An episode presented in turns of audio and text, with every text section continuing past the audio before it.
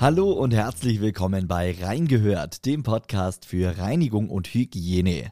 Ich bin Max Herrmannsdörfer und in diesem Podcast hört ihr immer donnerstags spannende Interviews rund um die Themen Gebäudereinigung, Gebäudedienstleistung und Gebäudemanagement. Dieser Podcast ist eine Produktion des Handwerker Radios mit Inhalten aus der Sendung Reingehört. In dieser Folge spreche ich mit Doktor Christine Sasse, Vorstand der Doktor Sasse-Gruppe aus München, über verschiedenste Themen aus dem Unternehmen und der Gebäudedienstleistung. Das Handwerker Radio hört ihr über unsere Homepage w w w punkt handwerker radio punkt d e oder über unsere kostenlose Handwerker Radio App für Smartphone. Ich wünsche euch viel Spaß bei Reingehört. Hallo Frau Doktor Sasse. Hallo Herr Herrmannsdörfer, ich freue mich, dass ich heute bei Ihnen sein darf. Ich freue mich genauso, Frau Doktor Sasse. Schön, dass Sie heute mit dabei sind. Jetzt ist Doktor Sasse äh, vielen in der Branche ein Begriff, da bin ich mir ganz sicher. Ähm, jetzt hören uns aber vielleicht auch Handwerker und Handwerkerinnen aus anderen Gewerken. Vielleicht wollen Sie die Doktor Sasse-Gruppe einmal ganz kurz vorstellen. Sehr gerne, ja. Wir sind ein Familienunternehmen und ein Dienstleister im Facility Management. Und in Deutschland und Europa arbeiten fast siebentausend Menschen, die das Namensschild Doktor Sasse auf ihrer Arbeitskleidung tragen. Das zeigt schon, dass Familie und Service ganz eng in unserem Selbstverständnis miteinander verbunden sind. Und das zeigt natürlich auch, dass sich unser Geschäft auf Menschen fokussiert, auf allen Ebenen, denn ähm, wir verstehen uns als Partnerdienstleister für unsere Kunden und unsere Mitarbeitenden. Die Mitarbeitenden stehen bei uns, ähm, das ist auch ganz wichtig, einander im Team gegenseitig zur Seite.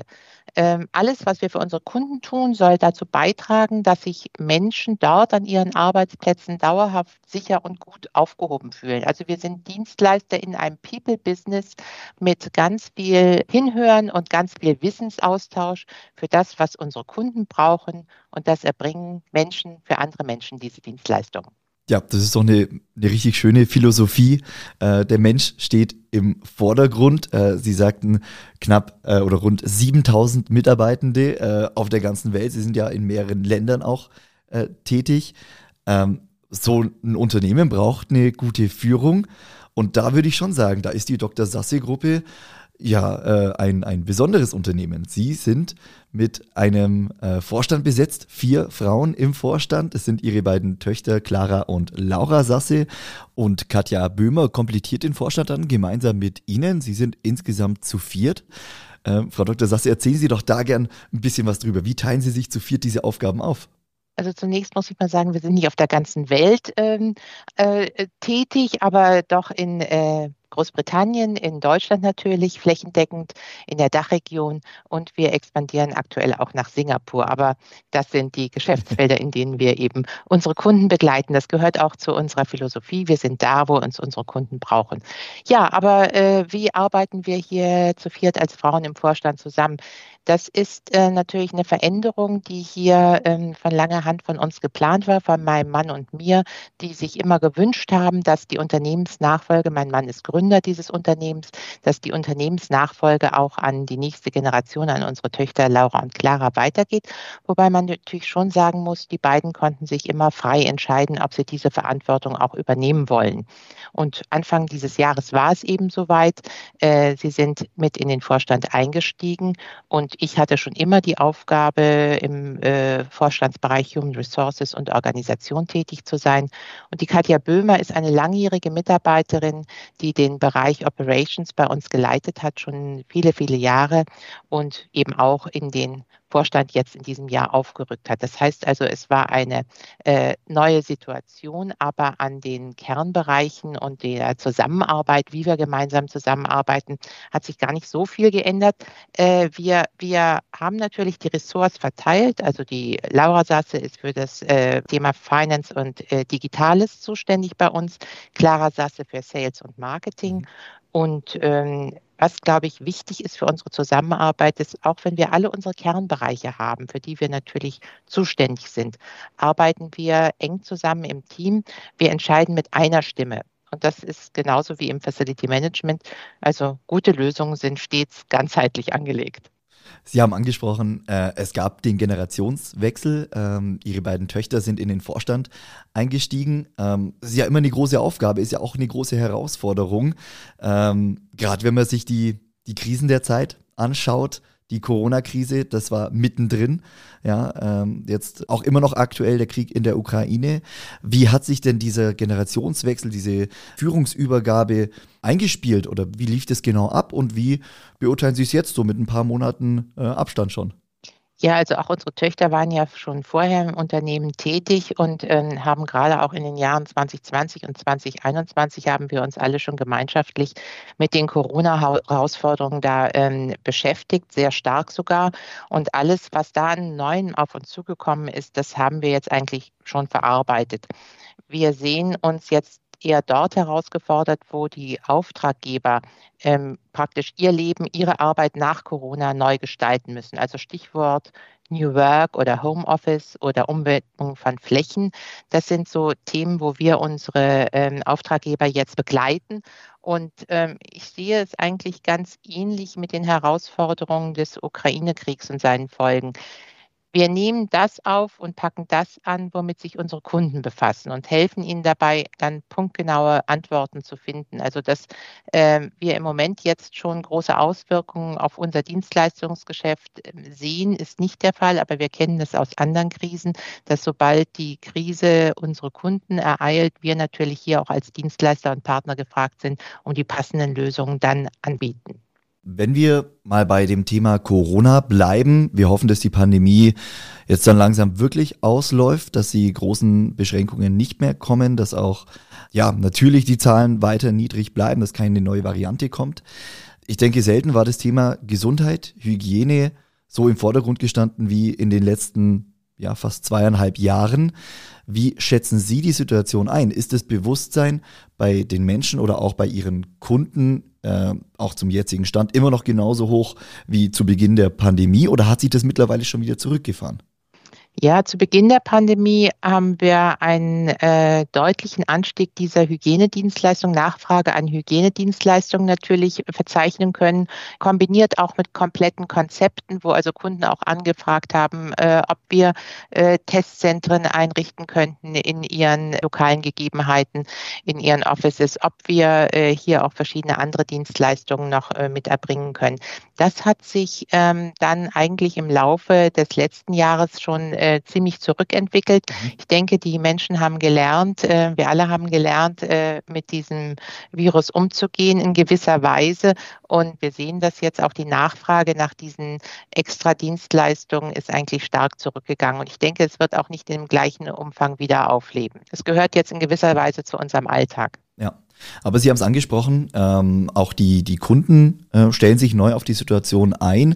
Viele setzen auch weiterhin auf mobiles Arbeiten, werden Büroräume vielleicht gar nicht mehr nutzen. Wie wirkt sich das auf Ihr Unternehmen aus? Das ist das genau, was ich vorhin schon angesprochen habe. Da geht es eigentlich darum, auch ähm, als Facility-Management-Dienstleister äh, den Kunden Daten zu liefern, wie sich denn eigentlich ihre Raumbelegungen auswirken, wie denn ihnen ihre vielleicht ähm, Energieverbräuche ähm, reduziert werden können, weil Flächen eben nicht mehr in dem gleichen Umfang wie bisher genutzt werden. Und da sehen wir uns eben als Datenlieferanten für unsere Kunden, weil wir durch unsere Services, wie wir sie erbringen, auch im Sinne der digitalen Arbeitssteuerung natürlich über viele Daten verfügen, die der Kunde vielleicht selber gar nicht so zusammentragen kann.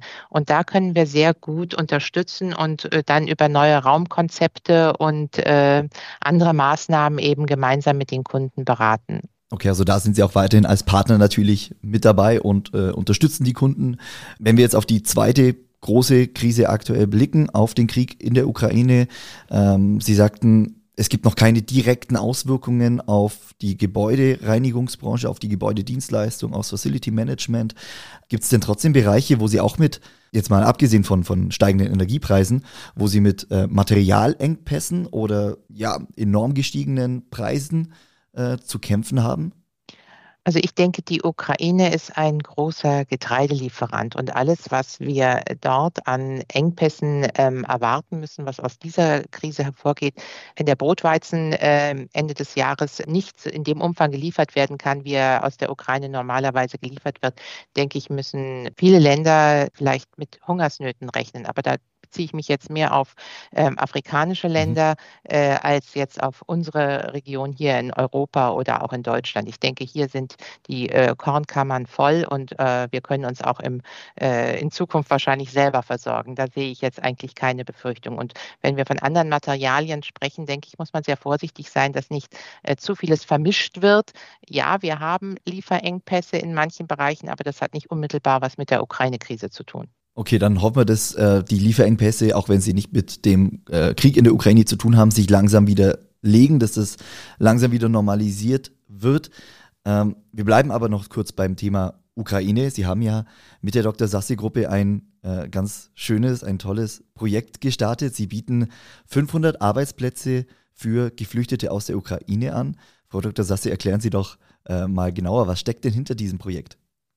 Ja, zunächst war es natürlich so, dass wir auch ukrainische Mitarbeiter äh, haben bei uns im Unternehmen, die schon viele Jahre hier in Deutschland ähm, ansässig sind mit ihren Familien und dass über diese Erstkontakte natürlich wir auch besonders gefordert waren und uns einbringen wollten, hier etwas für geflüchtete Menschen ähm, aus dieser Region zu tun. Wir haben dann äh, versucht, Wohnraum zu finden in Arbeiterunterkünften und anderen ähm, privaten Unterbringungen eben so gut wir konnten. Und dann haben wir aber auch gesehen, es ist auch notwendig, dass Menschen ja auch ähm, eine Beschäftigung, eine Arbeit bekommen. Und deswegen haben wir dieses Projekt fünfhundert Arbeitsplätze ins Leben gerufen. Man muss aber ganz klar sagen, das hat bis jetzt eigentlich noch keine nennenswerten Dimensionen erreicht. Und ich sehe die Gründe dafür eigentlich ähm, zum einen darin, dass es natürlich in erster Linie Frauen und Kinder sind, die aus der Ukraine bislang zu uns gekommen sind. Und die Mehrheit von ihnen hofft einfach, dass der Krieg auch bald vorbei sein wird und sie in ihre Heimat wieder zurückkehren können. Und dann zögern sie natürlich auch etwas hier, ihr Leben in Deutschland zu fest zu verankern. Das kann ich als Familie jetzt nur allzu gut äh, nachvollziehen aus dieser Perspektive. Bei denen, die Arbeit suchen, da handelt es sich auch weitgehend um ausgebildete, gut ausgebildete Fachkräfte. Das muss man auch mal ganz klar sagen. Die Ukraine befindet sich hier auf einem wirklich hohen Niveau der Ausbildung äh, und auch der Sprachkompetenz. Da gibt es natürlich auch äh, in anderen Branchen verlockende Angebote für diese, für diese Menschen. Bei denen, die dann unser Angebot wahrnehmen, stellen wir aber vor allem drei Gründe fest. Das ist einmal natürlich die, die, die Nähe hier zu dem Wohnort, an dem sie jetzt hier angesiedelt sind, äh, wo wir überall, wo sie eben Wohnung gefunden haben, auch einen Arbeitsplatz dazu anbieten können.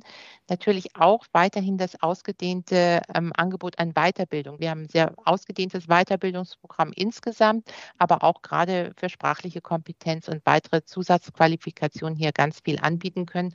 Und auch, glaube ich, der hohe Digitalisierungsgrad äh, unseres Unternehmens ist etwas, was viele ähm, dann anlockt. Also dafür haben wir bis jetzt gutes Feedback bekommen. Ja, es ist doch trotzdem toll, auch wenn die fünfhundert Plätze vielleicht jetzt noch nicht in Anspruch genommen wurden. Die Menschen, die jetzt bei Ihnen angefangen haben, äh, wissen das zu schätzen und äh, sind vermutlich froh, dass sie eine Arbeit gefunden haben. Ähm, sie haben jetzt gerade schon angesprochen, es, äh, die Ukraine ist ein, ein, ein, ein sehr fortschrittliches Land äh, mit hohem Bildungsgrad und äh, sehr gut ausgebildeten Menschen, die jetzt auch hier nach Deutschland gekommen sind. Viele wollen nach dem Kriegsende äh, sicher wieder zurück in die Ukraine. Wie lautet aber trotzdem Ihre Einschätzung? Wir haben jetzt rund siebenhunderttausend Geflüchtete aus der Ukraine hier in Deutschland aufgenommen. Ähm, was meinen Sie, in welchem Rahmen könnten diese äh, geflüchteten Menschen auch zur Bewältigung des Fachkräftemangels beitragen, den wir ja nicht nur in der Gebäudedienstleistung haben, sondern im gesamten Handwerk und auch in vielen weiteren Branchen? Ja, also wir wünschen es wirklich niemandem, dass, dass er oder sie aus ihrem Heimatland flüchten muss.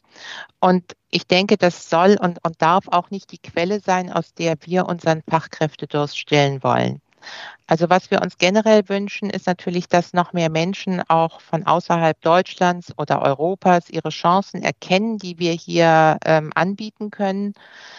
Und da stellen wir halt fest, dass dem leider bisher doch eine schwerfällige Organisation von Aufenthalts- und Arbeitserlaubnissen entgegensteht.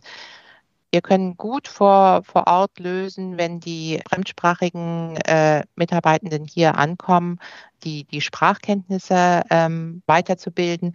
Wir können auch durch digitale Schulungen und Trainings sehr viel ähm, aktualisiertes Wissen noch an die Menschen ranbringen, äh, was sie in, in ihren Heimatländern vielleicht noch nicht selber so erworben haben. Aber eins muss man ganz klar sagen, ähm, ein Stil funktioniert in Sendling genauso wie vielleicht in Albanien oder im Senegal. Mhm. Und deswegen würden wir gerne auf diese Fachkräfte aus dem außereuropäischen Raum auch zurückgreifen.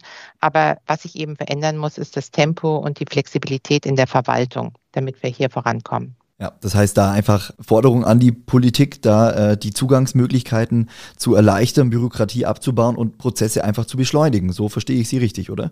Richtig. Ich, ich spreche mit vielen Unternehmerinnen und Unternehmern, die Arbeitsplätze anbieten können, die vor den gleichen Hürden stehen wie wir, dass Botschaften in, in den Drittländern eben äh, nicht die genügenden Kapazitäten haben, um Visa-Anträge zu erteilen.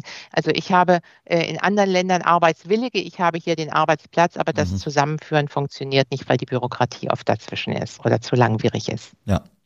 Frau Doktor Sasse, lassen Sie uns äh, zum Abschluss noch ein bisschen in die Zukunft blicken. Äh, ich weiß, eine Prognose in den derzeitigen äh, Zeiten sind, sind schwierig zu stellen, aber vielleicht äh, versuchen wir es dennoch. Äh, an welchen Projekten ist denn die Doktor Sasse-Gruppe gerade dran? Gibt es in den nächsten Monaten, den nächsten Jahren irgendwelche konkreten Ziele, die Sie äh, als, äh, als großes Familienunternehmen äh, gemeinsam erreichen möchten?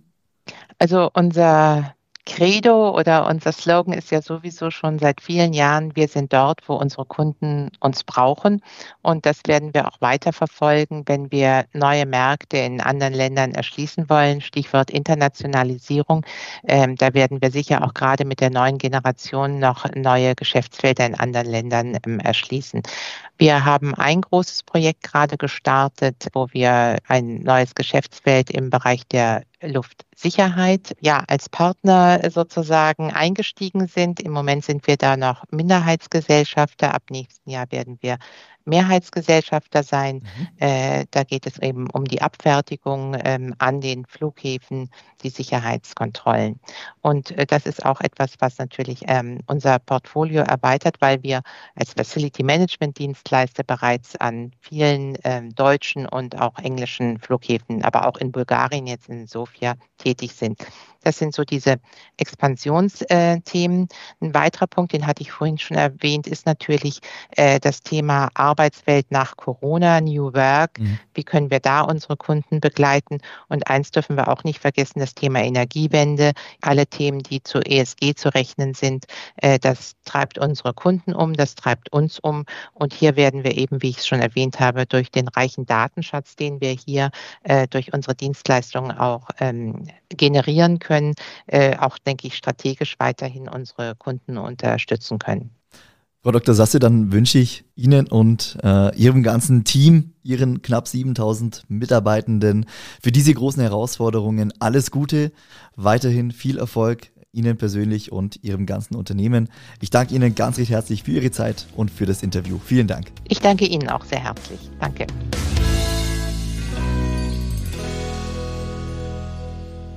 So, und das war's für heute mit Reingehört, dem Podcast für Reinigung und Hygiene. Falls euch die Folge gefallen hat, dann freue ich mich natürlich über ein Abo, eine Bewertung oder eine Weiterempfehlung. Vielen Dank, dass ihr eingeschaltet habt. Bleibt gesund und bis zum nächsten Mal.